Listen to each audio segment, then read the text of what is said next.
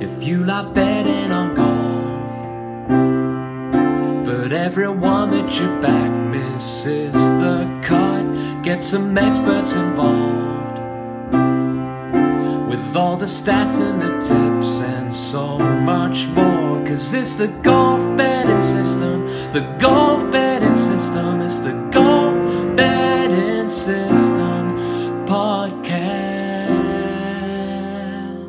Greetings and welcome to the Golf Betting System Podcast 177. This is our 2021 Wyndham Championship and Cazoo Classic Tips and Selections podcast. Paul Williams and Barry O'Hanrahan join me, Steve Bamford, to discuss this week's PGA and European Tour golf action. Good morning, gents.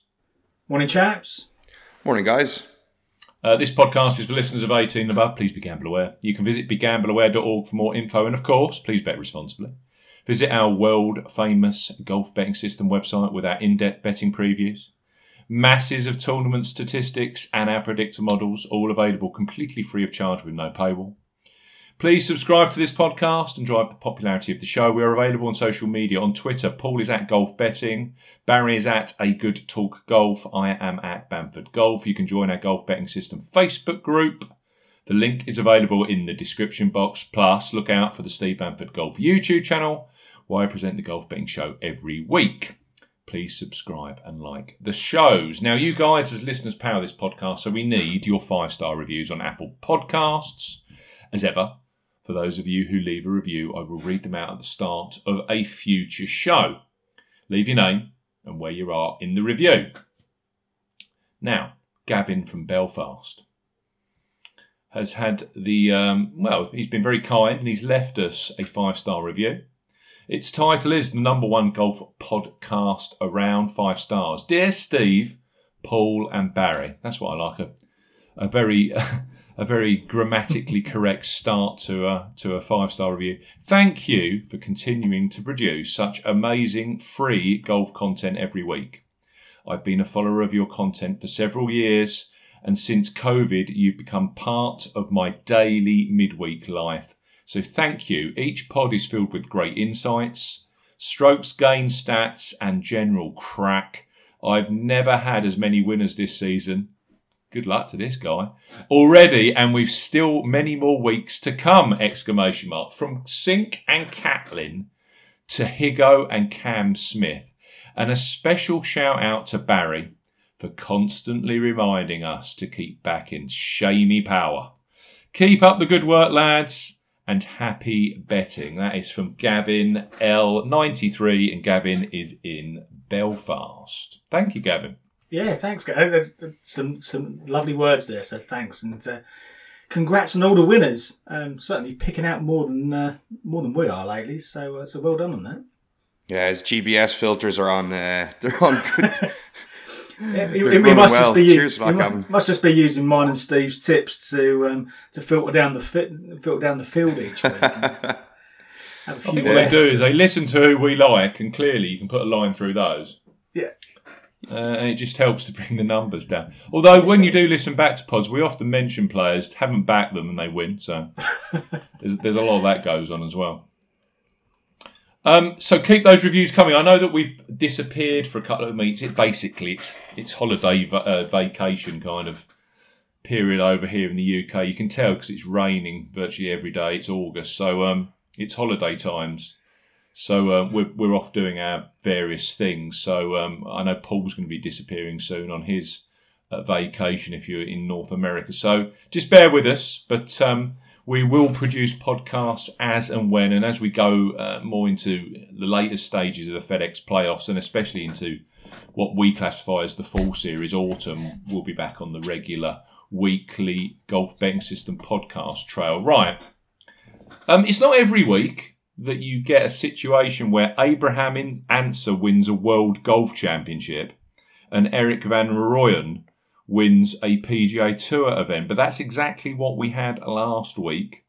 Um, I believe Ancer, um, if my intro's correct from what I wrote yesterday, was as big as 45 to 1 to win that WGC in Memphis. Yeah, well, there's a little bit of fifties. Yeah, early doors of the fifty to Yeah. one. Seen a EVR few of those was a six. EVR 66 to 1 with Bet365 on Monday to win the Barracuda. Yep. Yeah. Yeah, and uh, you know, Ancer had shown a bit at the Olympics as well. Was he fourteenth? I think he was something, something that kind of bracket at the Olympics the week before. Fourth at the um, Travellers, wasn't it? A few weeks before that as well. So uh, you know, it's not not as if it was completely off the uh, off the charts for Ancer, but even so, that's a big old first victory to get under your belt at WGC. So, uh, so good stuff from him. But it was another one of those weeks, wasn't it, where everyone was just collapsing as the uh, finish line was in sight, and uh, he was there to eventually pick up the pieces as everyone else tailed off. A few burnt fingers last week, I must say. It was a straight, yeah. I mean, there, there weren't many of the elite players getting involved, were there? No. Clearly, Deschamps, DeChambeau was seriously in the hunt. But you had Harris English winning, leading from Thursday onwards. Mm. Um, but yeah, he got to 20 under, didn't he? That's the situation. And then Yeah, just completely fell away coming down the stretch. Yeah, there was there were plenty there. I mean, there, there were a lot of people on uh, Harris English, and uh, a lot of people who would have been close to counting their money at one point when he hit twenty under. But uh, but yeah, couldn't couldn't keep it going. Bryson was there at the start of the final round, but he tailed off. Um, Cam Smith as well. He had a great chance to win it, but um, but uh, yeah, he couldn't. Couldn't keep it going either. I, I was close to putting Cam Smith up last week because he'd, uh, he'd shown some decent long form game at the Olympics, which isn't really like him. But um, in a way, I'm glad I didn't because I'd have been sorely disappointed that he didn't capitalise on the position that he found himself in as well. Um, I was I was on Daniel Berger, and uh, whilst Berger wasn't in the same kind of position as the other guys, when you look back, he bogeyed 14 and 15. He made a par at the easy par 5 16th. Um, and had he played those par par one under, which is quite reasonable, then he'd have got to 17 under and won the tournament. But yeah, yeah, it doesn't work like that, does it? Smith was. I'd love to know what was going on with the hitting driver on the 18th. It's uh, the commentators picked up on it, and everybody seemed to be flying through the fairway, even with three woods. It just um, seemed to be taking him. You know, unless he hit a perfect shot, he was taken out of um, contention. I mean, look. I mean, I guess maybe the thing is he was just going for the win, and he said, "If I if I nail this driver, I will flip wedge in, and uh, that's a great chance for a birdie." So. I mean, maybe no regrets on his part, Yeah, but uh, yeah, would have would have stung if you were on him for sure. yeah, yeah. There was a lot, lot of chances, but no, fair play to to Ancer. That's a, a huge win for him, isn't it? So um, that puts him uh, puts him right right where he wants to be with his first win on the board and uh, You know, when you look at you know when you look at development of players, especially players that up until their first win have had a history of close calls and not getting over the line. The one thing with Ancer was, do you remember back at Quail Hollow where he finished like an absolute train to put Rory McIlroy under pressure at that Wells Fargo? Yeah, yeah. You just think men- mentally that might have been a stepping stone. Well, you know, I can mix it. I can finish strongly, and you know, and he he hang on. He hung on, didn't he?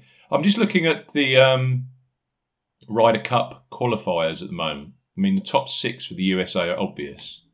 I'll go from seven. Spieth's at seven. English now at eight.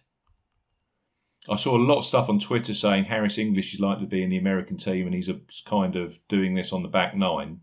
Um, people not being particularly kind for English, but you can't. You've got to say the guy's been playing some brilliant golf.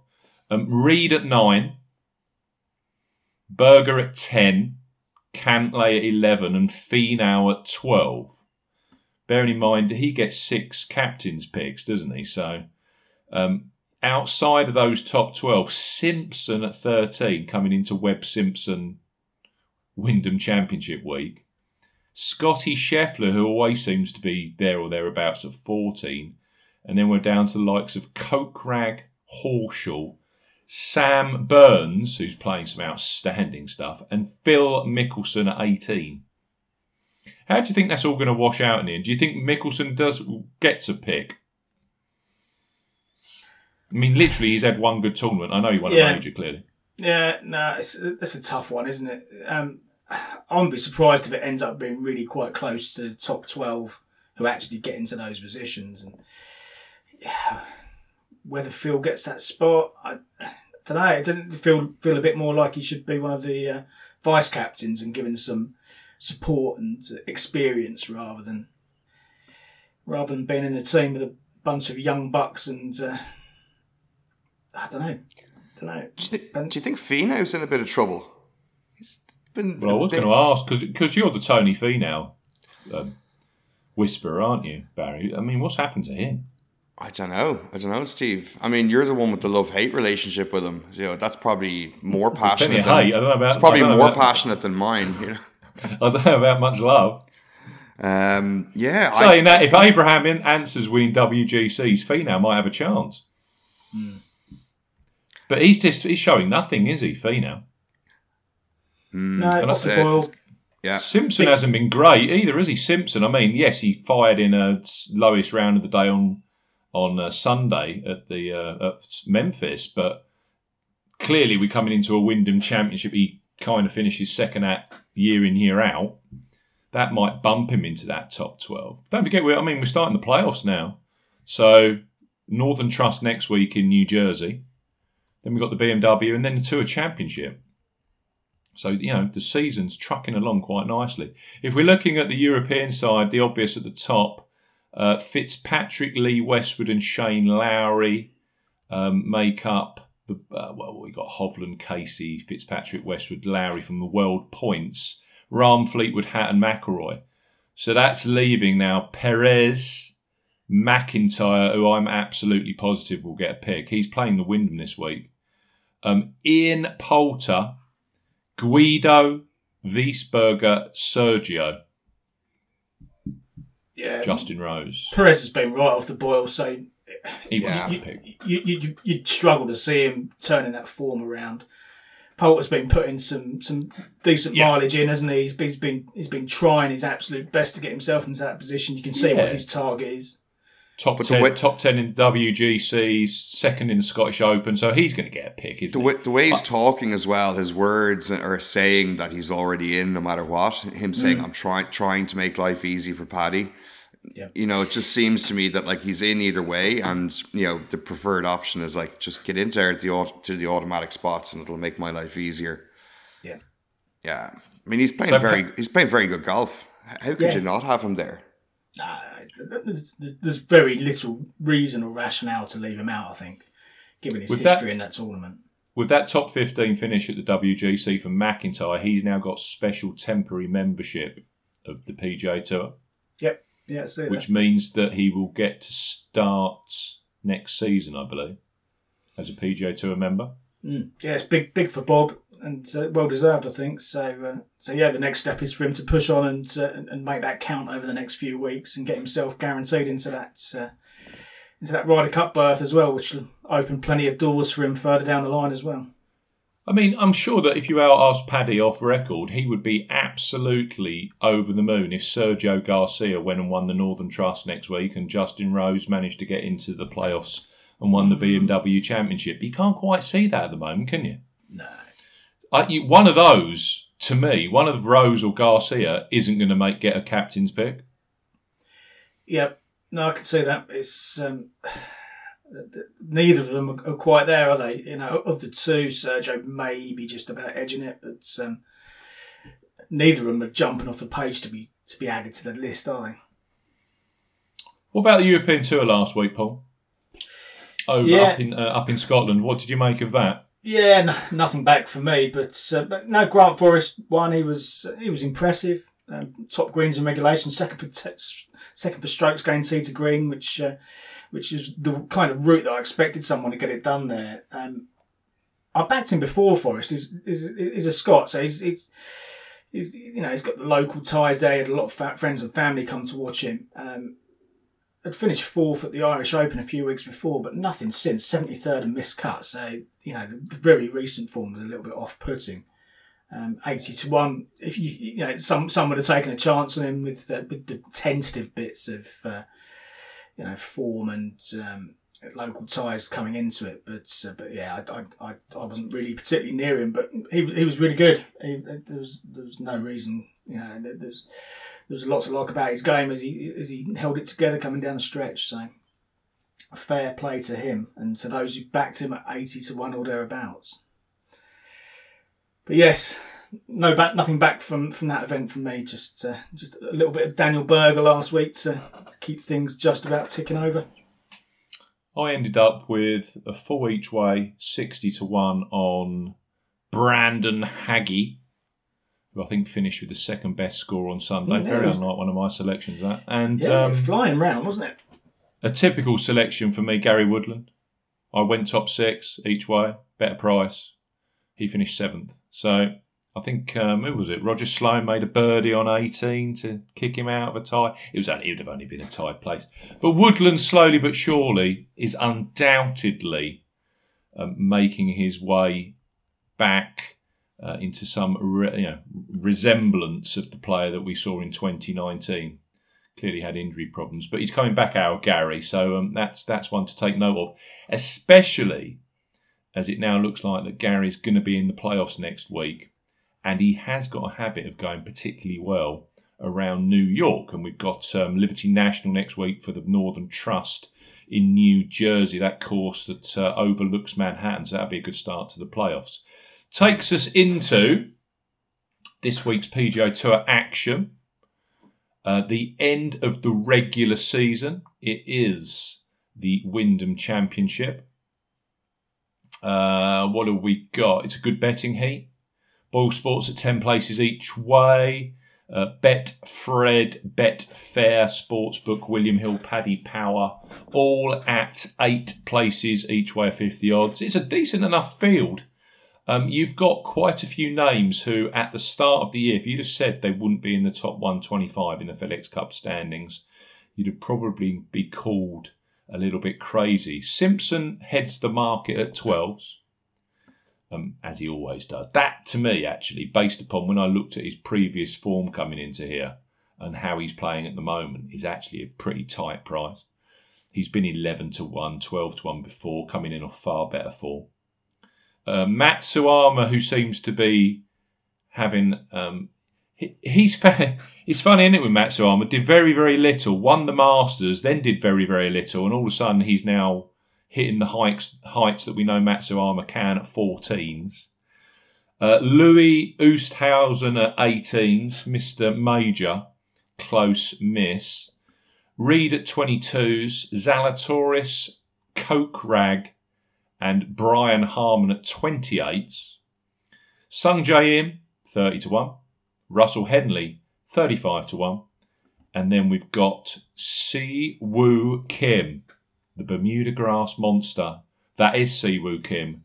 Um, he's got a Wyndham Championship already in his on his CV. He's at 40 to 1 with Kevin Na at 45s.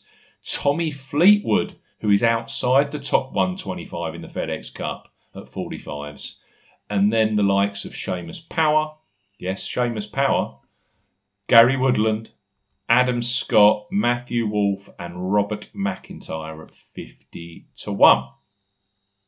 Shows you how brilliant Seamus Power has been over the last um, two months to be either side of Tommy Fleetwood and Gary Woodland and Adam Scott in this week's betting. Yeah, it does. Although, if you look on raw current form, he deserves to be in that kind of bracket, if not. Oh, he does. No, I'm not. I'm not saying that. I'm not saying that in a negative way. Yeah, yeah. Strokes gained last eight weeks total. So strokes gained current form. Seamus Power is one. Russell Henley and Hank Lebioda are tied for second. Louis at three. Uh, Louis at four with Charl Schwartzel and Hideki Matsuyama six. So yeah, fully justified, isn't it? Yeah. yeah.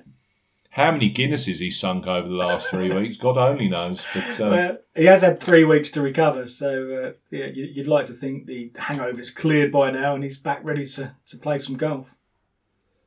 He might So, still yes. be drunk.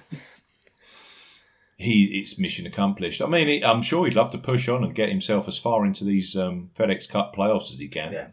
Yeah. And for someone of his ilk in such good nick, you know, he's, he's a good shout. Um, there's some big, big names though this week playing. They, you know, this would never, ever, ever be on their schedule, but they're in deep doo doo. Um, Rickie Fowler's 130th in the FedEx Cup standings. Fleetwood at 136, Rose at 138, and Francesco Molinari at 140.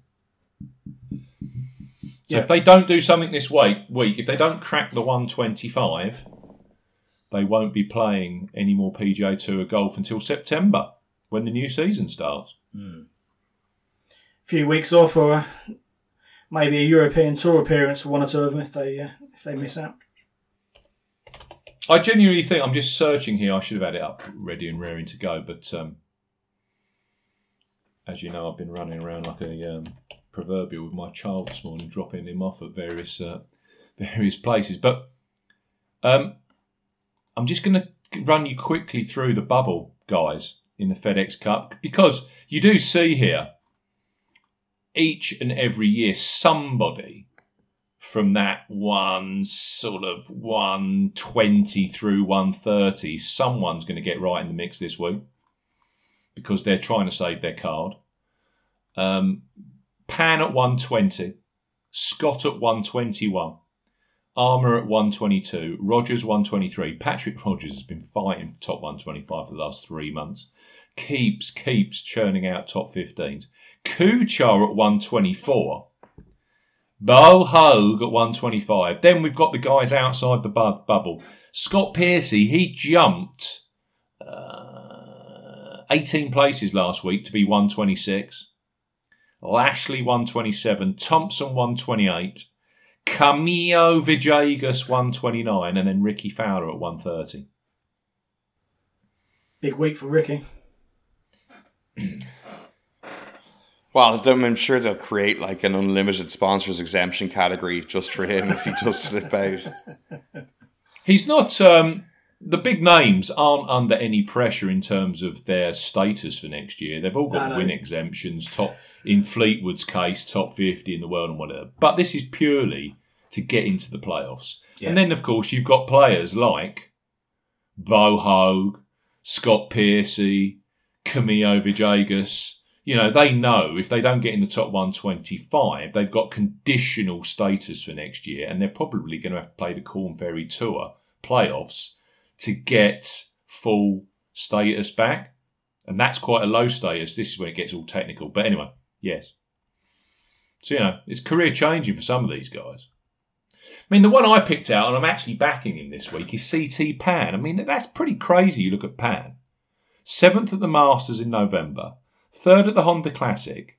He's just won a bronze medal in the Olympics, and he's only five spots away from losing full playing privileges on the PGA Tour. So you'd expect him to be coming into this week absolutely switched on, knowing that he's got to get a decent, strong result to make sure that he's got full exemption for next year. His win exemption from the RBC Heritage is over this season. So if he doesn't, if he's not top 125, he's got a sort of bronze medal in his bedside cabinet, and he's not, you know, he's not got guaranteed status for next year to pick his own schedule. So I, I'm on Pan.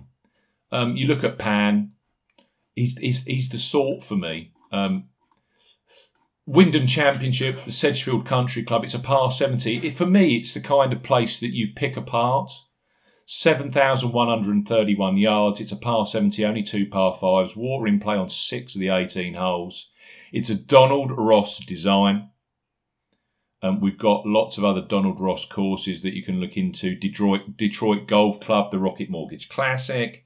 Of course, East Lake, where they played the Tour Championship. Pinehurst number two, 2014 US Open. Rickie did well in that.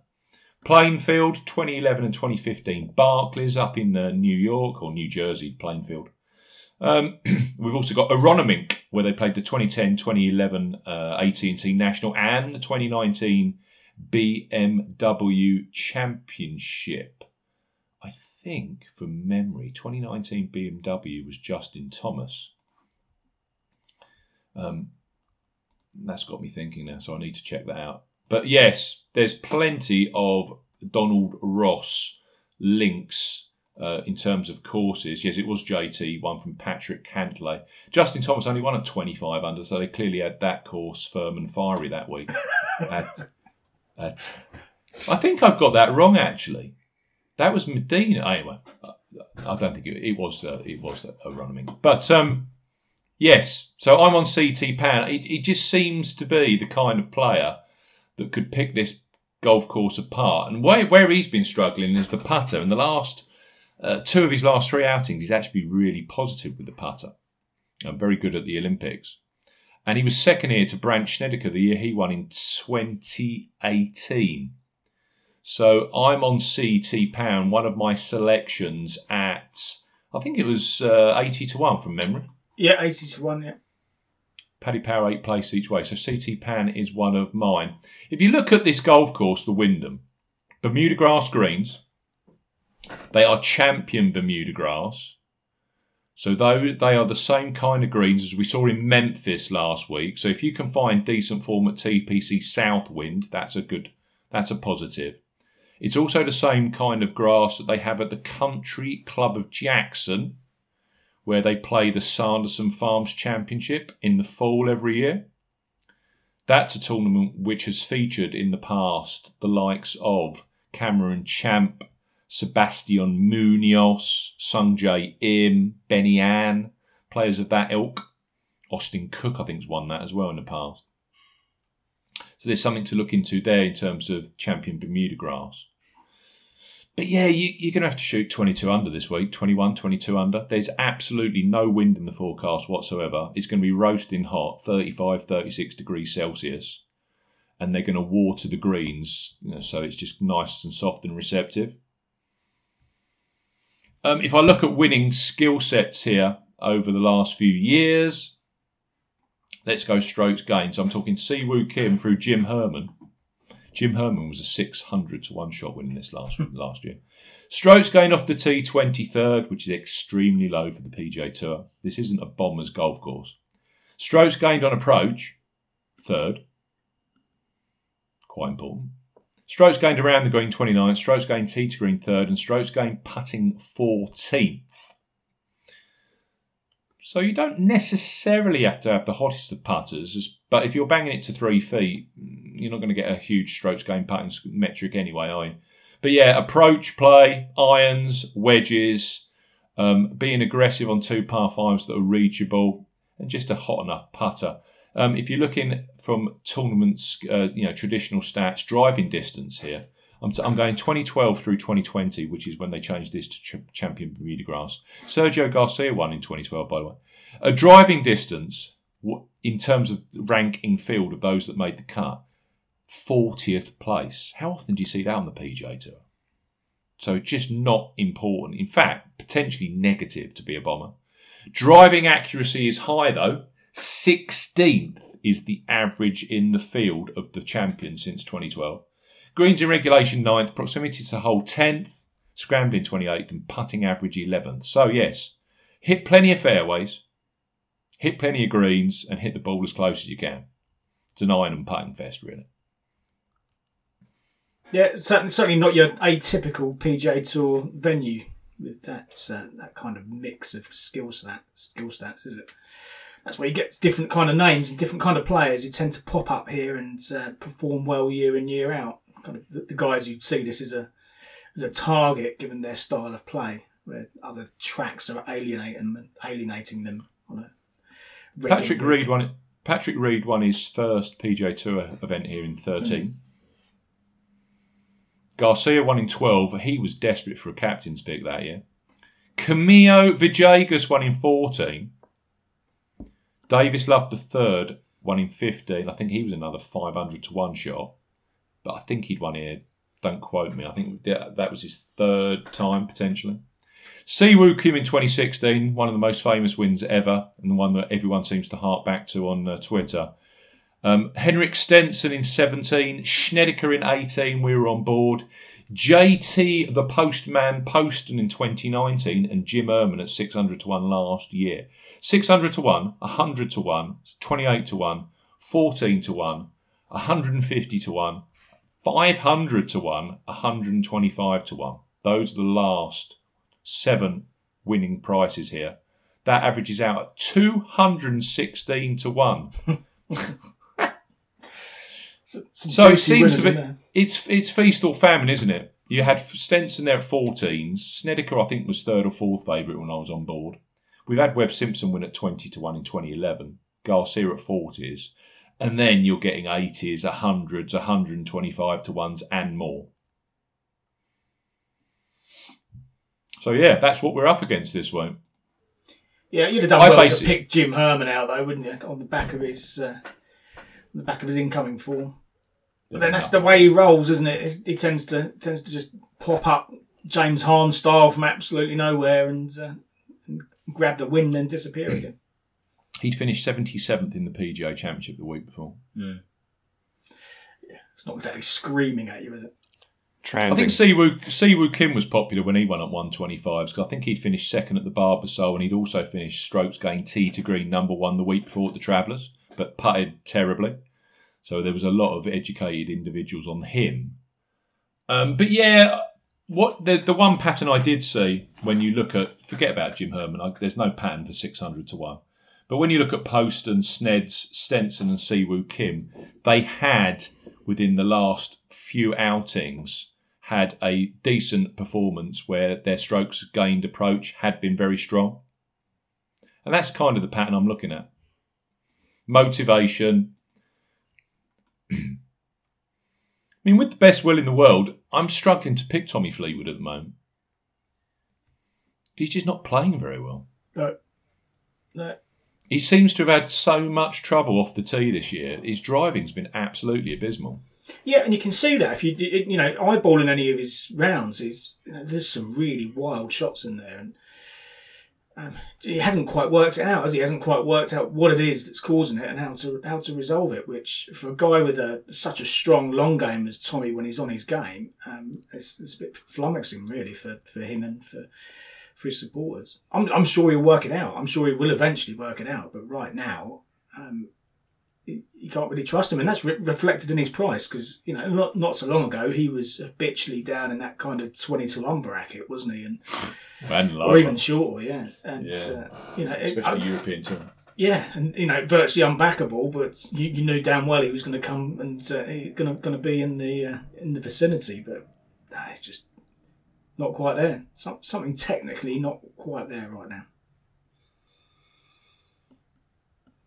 I'm just checking through. Strokes gained approach, it's so important here. Let me take you through the top 12 of the last eight weeks across European Tour and PGA Tour. These also, these also include the Olympics. I grabbed the Olympic data. 12 is Louis Oosthuizen, 11 Carl Stanley, 10 Zach Johnson, 9 Luke List, 8 Taylor Gooch, 7 our friend Chez Reavie, 6 Cam Percy, 5 Johnny Vegas, 4 Seamus Power, 3 Hideki, 2 Russell Henley, and number 1. If Michael Gellerman could putt, he'd be absolutely dangerous.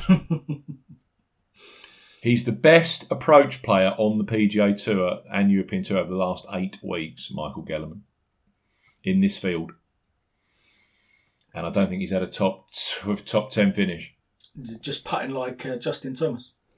Well, the rest of his game must. Anyway. So, I don't know. I have gone for the following. I've gone fairly deep on price. I mean.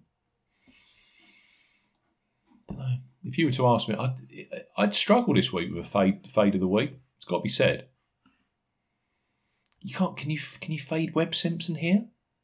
I don't know. That that final round last week was just a, a big warning sign for everyone as he comes to a track where he just he's he's in mm. the mix every single time he turns up, isn't he? He's Yeah. And he desperately, desperately, desperately needs a win to get a get into that top nine, ten in Ryder Cup qualification.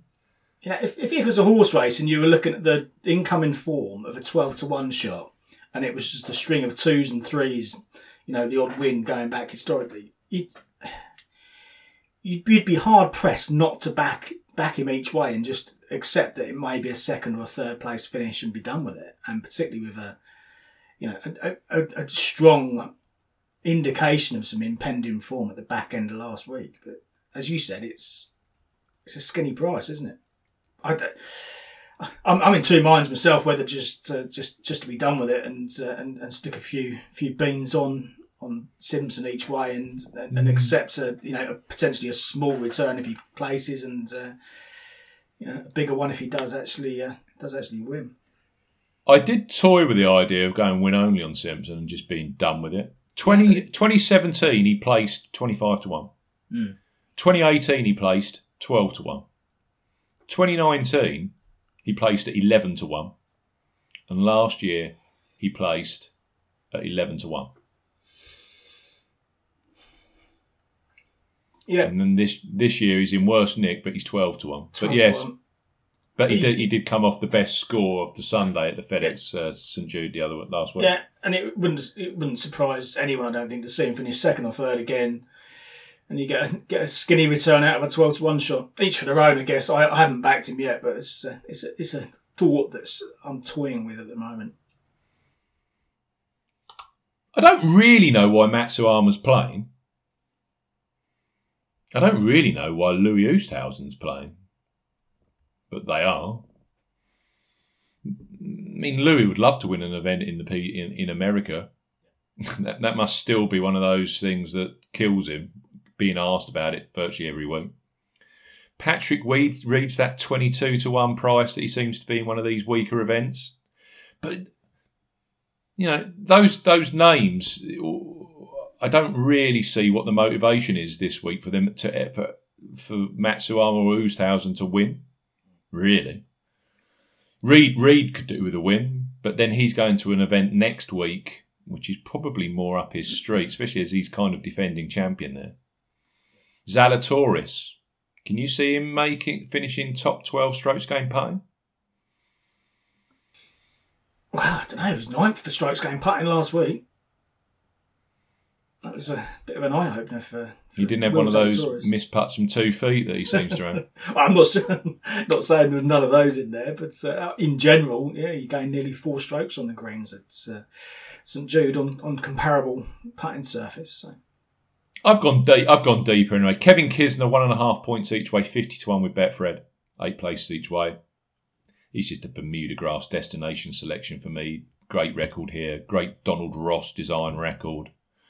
Um, he's a three-time winner on the PGA Tour. Two of those on Bermuda grass greens. The other one was at Colonial, which is Bermuda grass set up all the way up to the greens, which are bent. Um, fifth at the Travellers, where he ranked third for strokes gained putting, and eighth at the Rocket Mortgage Classic, where he ranked 11th for strokes gained on approach. I know his last two outings have been garbage, but then one was the British Open, Open Championship, and one was a WGC. So where Simpson was finishing the week, you know, with the best score of, of the of Sunday, I think KK's and Siwoo Kim's were the worst, but Kisner doesn't play. You know, he's no Matt Kuchar. It builds up and builds up and builds up and builds up and builds up and eventually wins. Kisner just fires on the course that he likes. So I'm on Kisner, fifty to one with Betfred. Um, next up, I've gone for a guy that's in great, great nick, Sebastian Munoz. He is a winner on the PGA Tour. His win came at the Country Club of Jackson on those champion Bermuda grass green surfaces. And you've got to say, this guy's playing some outstanding stuff at the moment. Did made the playoff for the bronze medal at the Olympics. He has had a week off since then, so shouldn't be bothered in terms of the travel. That win at Jackson came at 18 under, which is a kind of score where you might need to be this week. And third at Colonial, fourth at Deer Run, and third across the 72 holes at the Olympics. A part, you know, part uh, those three results in his last eight outings. From a strokes gain perspective, he, that equated to at the Olympics first for approach and th- uh, sorry, first for approach and thirteenth for tee to green at the John Deere Classic, and then he was fourteenth for approach and eleventh for tee to green at the Olympics two weeks ago. So, so Sebastian Munoz, I'm on him, fifty to one, eight place each way with Coral, and then I've gone for the postman, J.T. Poston, not Ian Poulter. Poston is the guy who a few outings ago was comfortably in control of the Barbasol. Missed, uh, hit the ball out of bounds by about two millimetres, and then lost in the playoff to Seamus Power. So he's clearly playing some great stuff. Um, we've got a whole list of players here like Sandy Lyle, Davis Love, Brandt Snedeker, uh, going back, who have won this tournament multiple times. And I wouldn't be surprised. um, The thing that grabbed me with Poston, he was top six, I think it was, in the predictor model this week. Yep. Which, for a guy of his quality, a guy of his world ranking in a field like this, clearly shows you that he's A, playing great stuff, and B, statistically very well suited to this course. And of course, he won here in 2019. So Poston, I think, is in great nick. So I'm on JT. I already mentioned CT Pan. I've also got, it's not very often I put this guy up, but I know that you keep a close eye on him. Ryan Armour, Paul. Yep. 80 to 1, eight place each way with Paddy Power on Armour, who again, 122nd in the FedEx standings. We mentioned him earlier. Clearly needs to keep his foot to the boards to keep his full playing status for next year.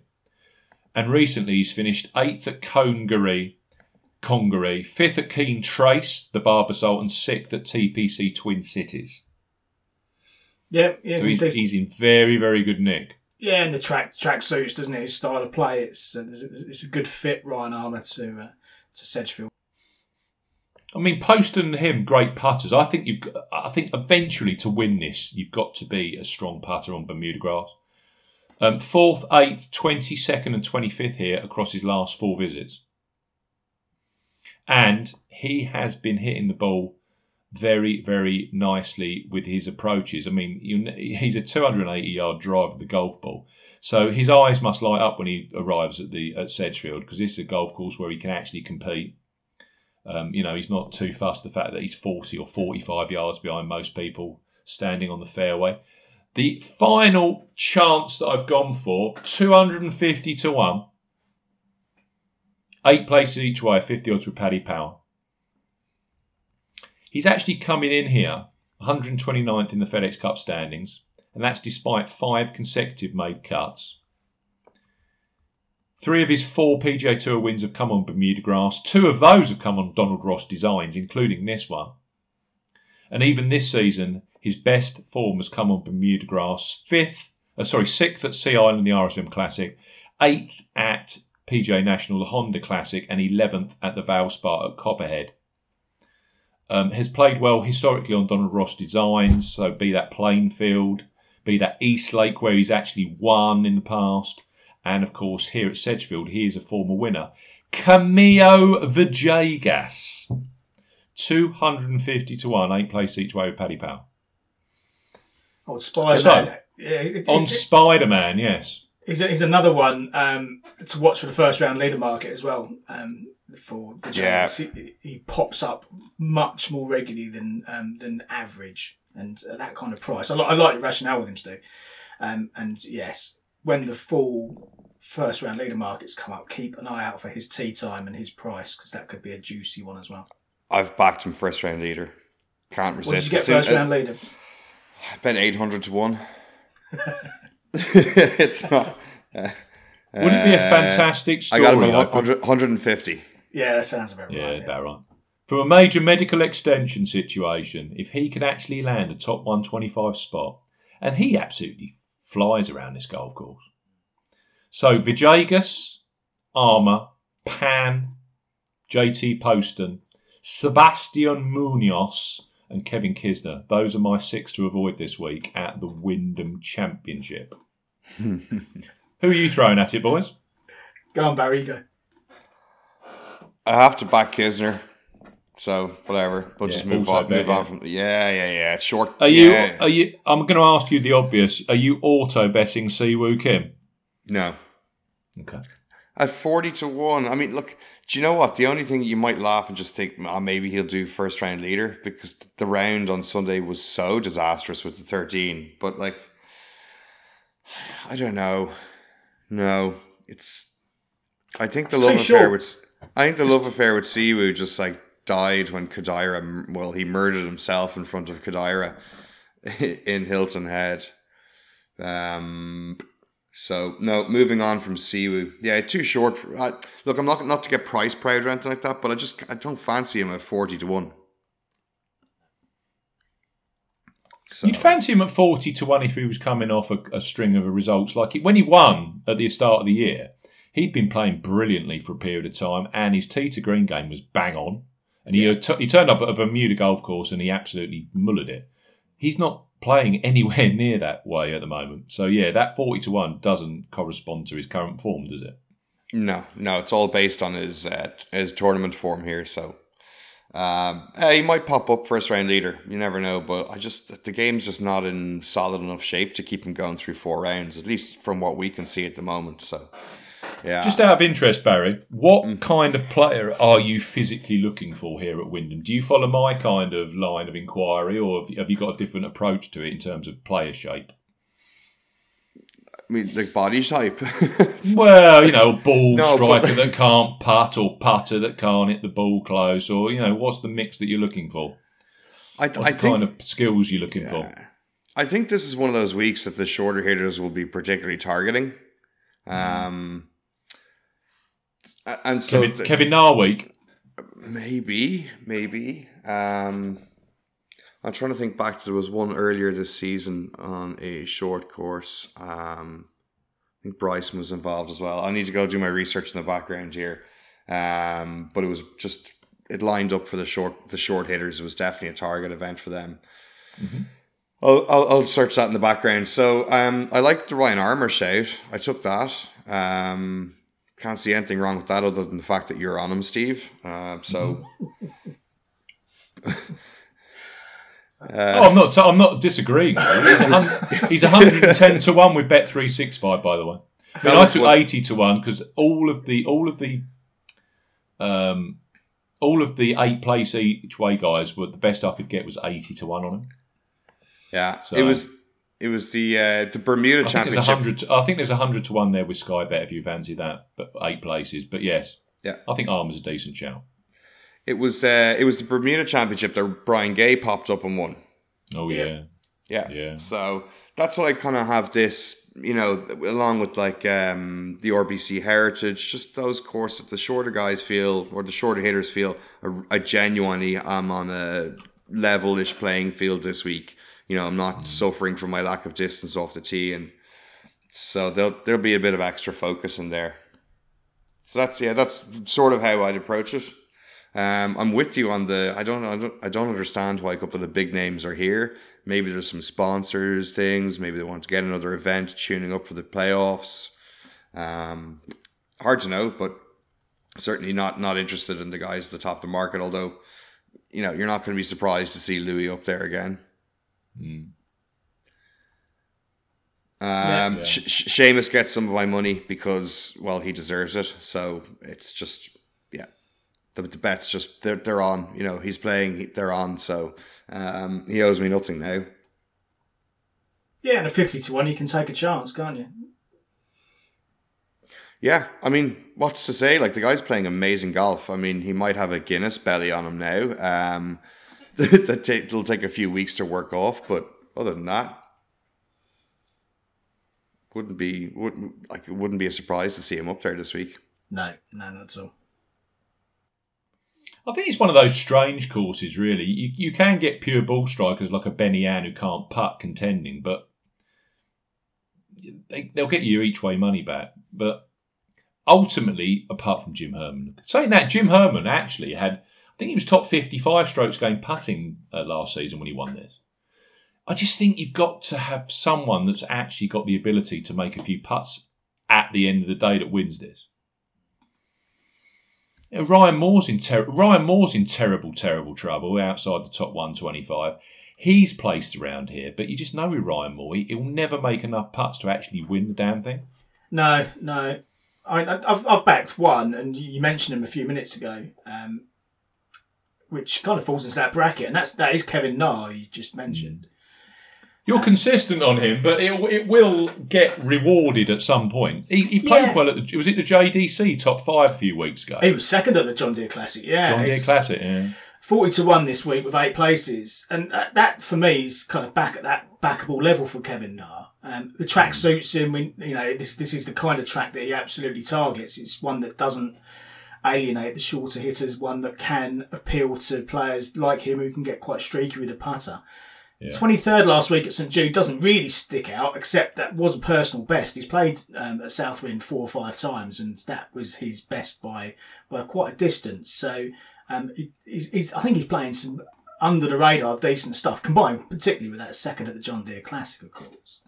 And similar scoring here to the Sony Open. I think you mentioned that in your preview, and that was the one that he won back in January. Course form 18th, 10th, and 4th over the last three times that he's played here. The last two times he was second going into the second uh, and third round respectively, so he's had chances to win both of those times. Um, hasn't played this since 2017, but he's added it back in this year, and that I think that shows a level of intent. I think it's, you know, he's been quite vocal about the way that he picks and chooses the events that he either peaks for or he wants to play, and by adding this back into his schedule, I think that shows that this is one that Kevin Na sees as a, a potential win, a potential trophy for him. So, 40 to 1, eight places, yeah, I'm in on that. No reason not to back that, I don't think.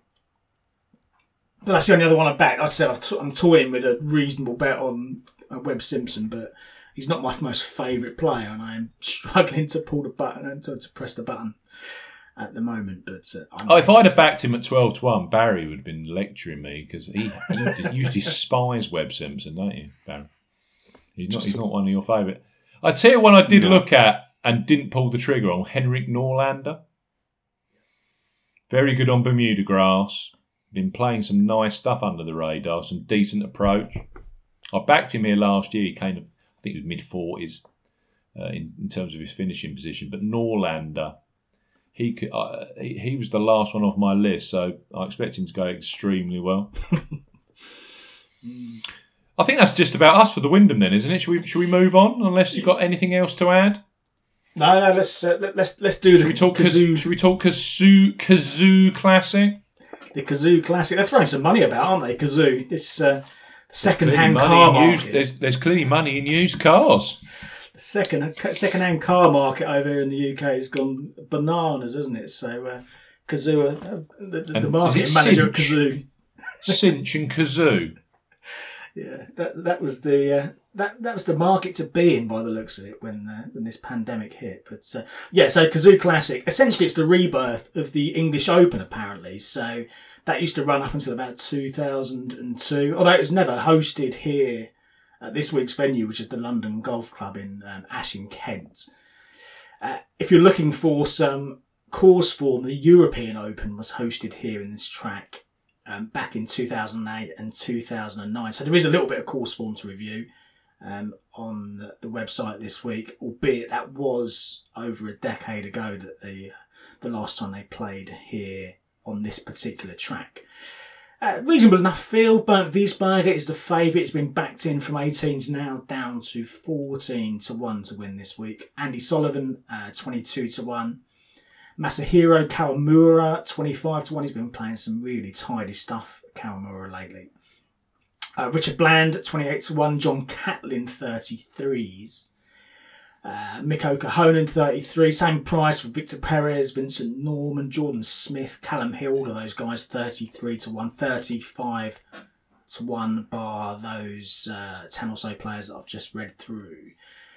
Uh, the two tracks here at the London Golf Club in Kent, the International, which hosted the 2014 Volvo World Match Play, um, and also some of the Open Championship qualifiers in recent years. We're playing the Heritage, which is next door, which is the one we're playing this week. And that was the one, as I just mentioned, that hosted the European Open back in 2008 2009. Uh, it's a 7,327 yard par 72, pretty standard affair in that respect, four par fives. Uh, USGA standard bent grass based greens. Exposed track, but it's parkland in style. Um, built at 500 feet of elevation, so it's on a hill, so it's quite susceptible to the wind uh, when the wind blows. Fescue lined fairways, um, it give it a little bit of a linksy feel and uh, or look in places, but um, it's parkland in style generally. Uh, four lakes that will gobble up any of your stray tee shots. The rough isn't any picnic either. It's um, it's particularly thick if you go into this long fescue uh, rough. Um, although the fairways are quite generous, so um, if, if you're playing reasonably well off the tee, you're fine. Um, you just don't want to be too wild, otherwise you're going to be searching for your ball in this fescue or uh, or dropping it after finding some of the water. Um, weather coming in, it's been soggy recently here in southern England as you and I know very well, Steve. But um, Holiday period, yeah. yeah, it's, it's, it's the soon all, every day. Yeah. as soon as the kids break up for school, it just starts raining and it tends to persist all the way through six weeks, and then And then Get they to go September back to school, get nice weather. the sun comes out. But actually, um, it, the sun's out right now, Tuesday morning over here, and this is the way it's going to stay for the, the duration of the event. It's going to be drying up. Um, there's going to be sunny spells, light winds, uh, mid 70s Fahrenheit. Uh, don't put that factor 50 away just yet, Steve, after your holiday. You might need it this weekend. Um, so, um, so it's actually going to be reasonably. I think for spectators and for players, it's going to it's going to really showcase the track and it's going to look and feel really nice over there this week. So, um, so some decent weather, some decent scoring, I expect. Uh, going back to the two events, 2008, Ross Fisher won here, seven shot win at 20 under par. The following year, Christian Cévaër won at seven under, so two wildly different scores 20 under 7 under. It was windy both times and the only real difference was that it was wet underfoot in 2009 which made it play much longer uh, and the rough was more penal. So any of the guys who were drifting out into the rough um, really struggled and um, it, it was it was a longer track in the respect of the underfoot conditions. Um, saying that, Cévaër was 67 for driving distance, so it didn't exactly suit the Bombers all round. Fisher was first for driving distance the year before, so there are different ways that you can navigate and successfully get around this track.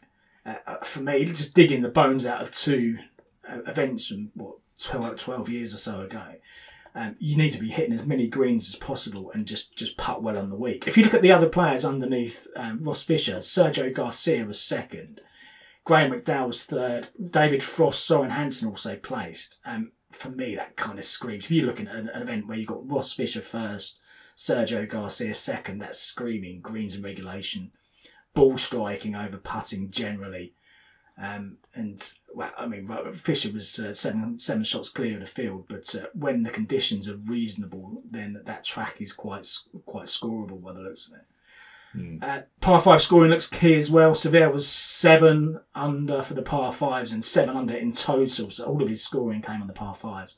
Fisher was 12 under for the par fives from his 20 under total. Uh, even more stark for the guys who were just underneath him. The top five in total were an aggregate 62 under par for the par fives that year, so averaging just over 12 under. And of course, Fisher, as I just mentioned, won by seven, so 13 under was the next best score. So you're essentially making all of your score, all of your, your total on the par fives this week. Um, and for me, given the given the forecast conditions, I think it's more likely to play closer to the Ross Fisher uh, style uh, winning winning total. Maybe maybe not such a runaway winner this year, but maybe somewhere in, in that kind of between the thirteen and twenty, so so kind of mid teens under par uh, with relatively light winds and uh, a, a drying track, but I think it will still be relatively receptive. The grass and the ground here is still quite uh, quite damp outside, so um, I think it's still going to be quite receptive on the greens there. So yeah, boiling it down, strokes gained off the tee, strokes gained total, uh, strokes gained tee to green, total driving. I think a bit a bit of length with the uh, with, with the fairways not having a great deal of run on them to begin with at least um, would help keeping it in the fairways, attacking these par fives maximising greens regulation. I think those could be the the keys really to unlocking this week's test. Uh, but that's all we've really got to go on because we've only got these two events from, from 2008 2009 as an indicator.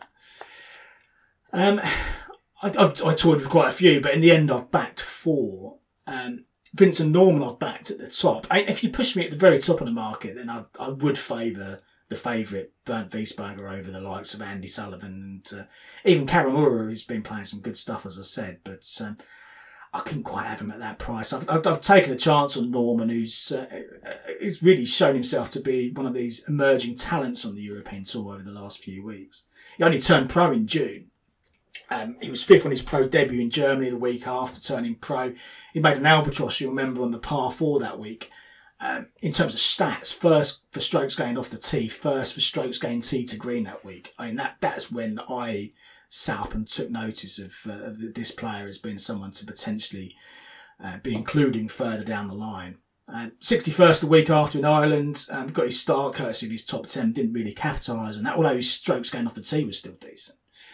10th at Celtic Manor uh, on his next start, and that was despite taking a 10 on the par 5 closing hole on the Saturday. He would have been far, far closer had he not uh, not uh, got a what's was that a, what's more than a, quant, uh, a five five time bogey. Can't even think of the word of it, but you know what I mean. Quintuple. Quintuple bogey, yeah. That's why you guys pay word. me the big bucks. Not the kind of number or word you want to be hearing when you're on the golf course, anyway. Um, 11th last time out at the uh, Galgorm Castle, Northern Ireland. Um, playing some decent stuff. He's here again on an invite, and the, the sponsors have been quick to latch onto his potential and uh, want him here again, quite rightly as so, I think. Uh, and I think he can hit the ground running a track that's um, you know, only a few of the players here. There's only about 30 of the players in the field out of 145 who've got competitive experience on this track. Ross Fisher, when he played here the first time, um, 2008, he didn't play a practice round. He played the course blind effectively on the Thursday and came out and shot 63 to lead. Um, it's one of those tracks I think that players can quickly get to grips with, and I don't think it'll alienate the players who have got less experience and have, uh, have not been playing um, as long on the European tour. So quite happy to take a chance on Vincent Norrman at 33 to 1 this week as a result. Also taking a chance on Chase Hanna at 50 to 1.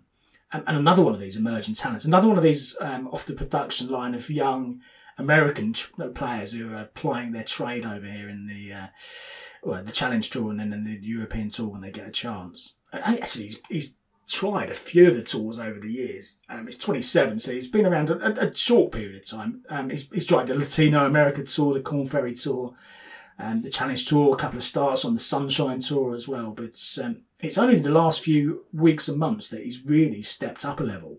Um, and actually, he's recorded seven of his best eight OWGR yielding finishes of his career since May of this year. He's been top seven in seven of his last 12 starts globally, and he arrives here off of consecutive sixth place finishes at both Celtic Manor and Fairmont last week. Uh, first for strokes gained approach and strokes gained tee to green last week. That really did catch my eye at Fairmont St Andrews.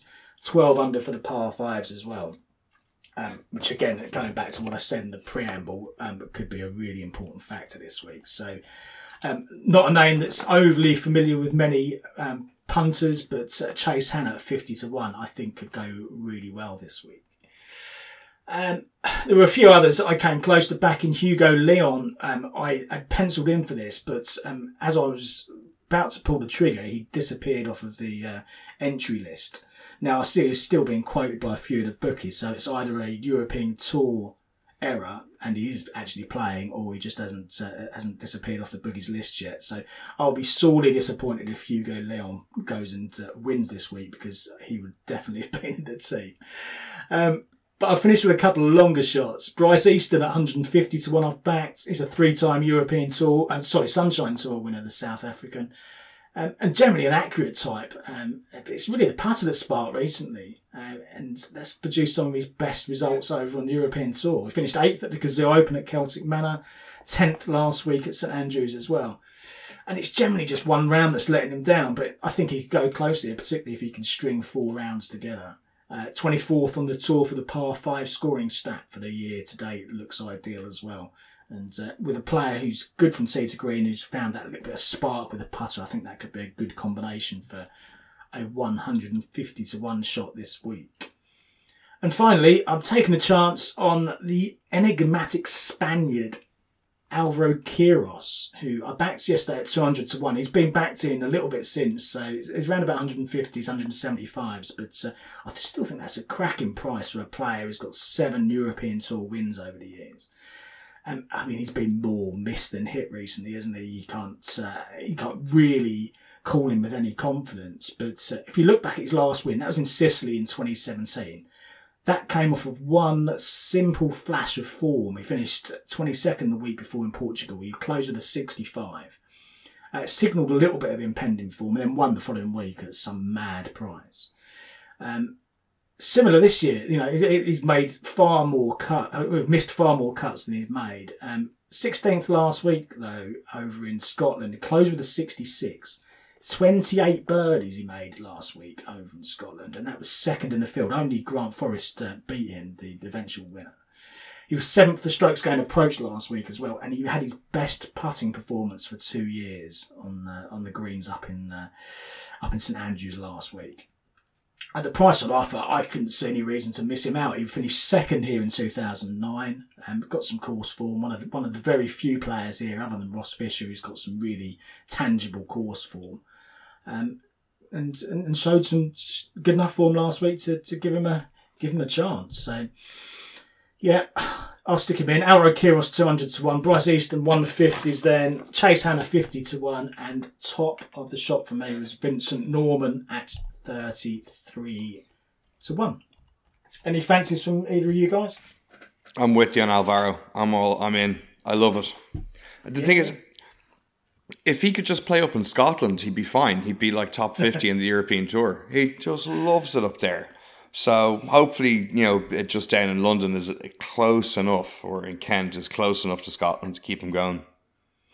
Yeah, I wonder if it's the style of track, Barry, because I think he Yeah, uh, think performs better on the um, either coastal or exposed style tracks. And if you look Yeah, at his wins, yeah. three of his wins in um, in the desert. Uh, he won at Sicily, as I said, as I said before, which is coastal.